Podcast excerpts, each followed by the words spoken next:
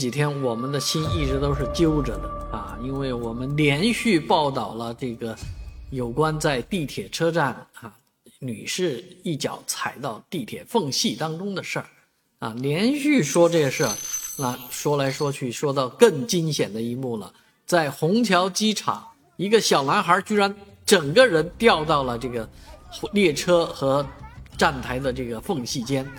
啊，这太吓人了。而实际上，类似的事情在这个全国的很多高铁站都有，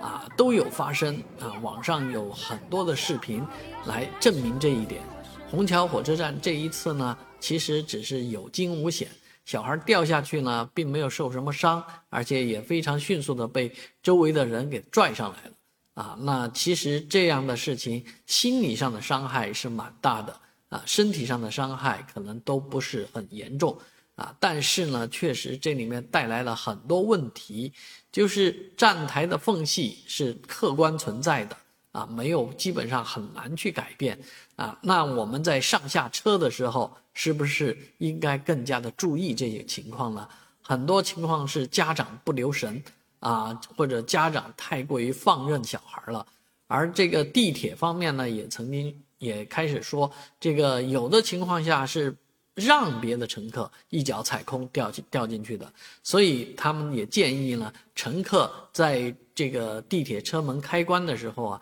一定要面向面向站台啊。现在这个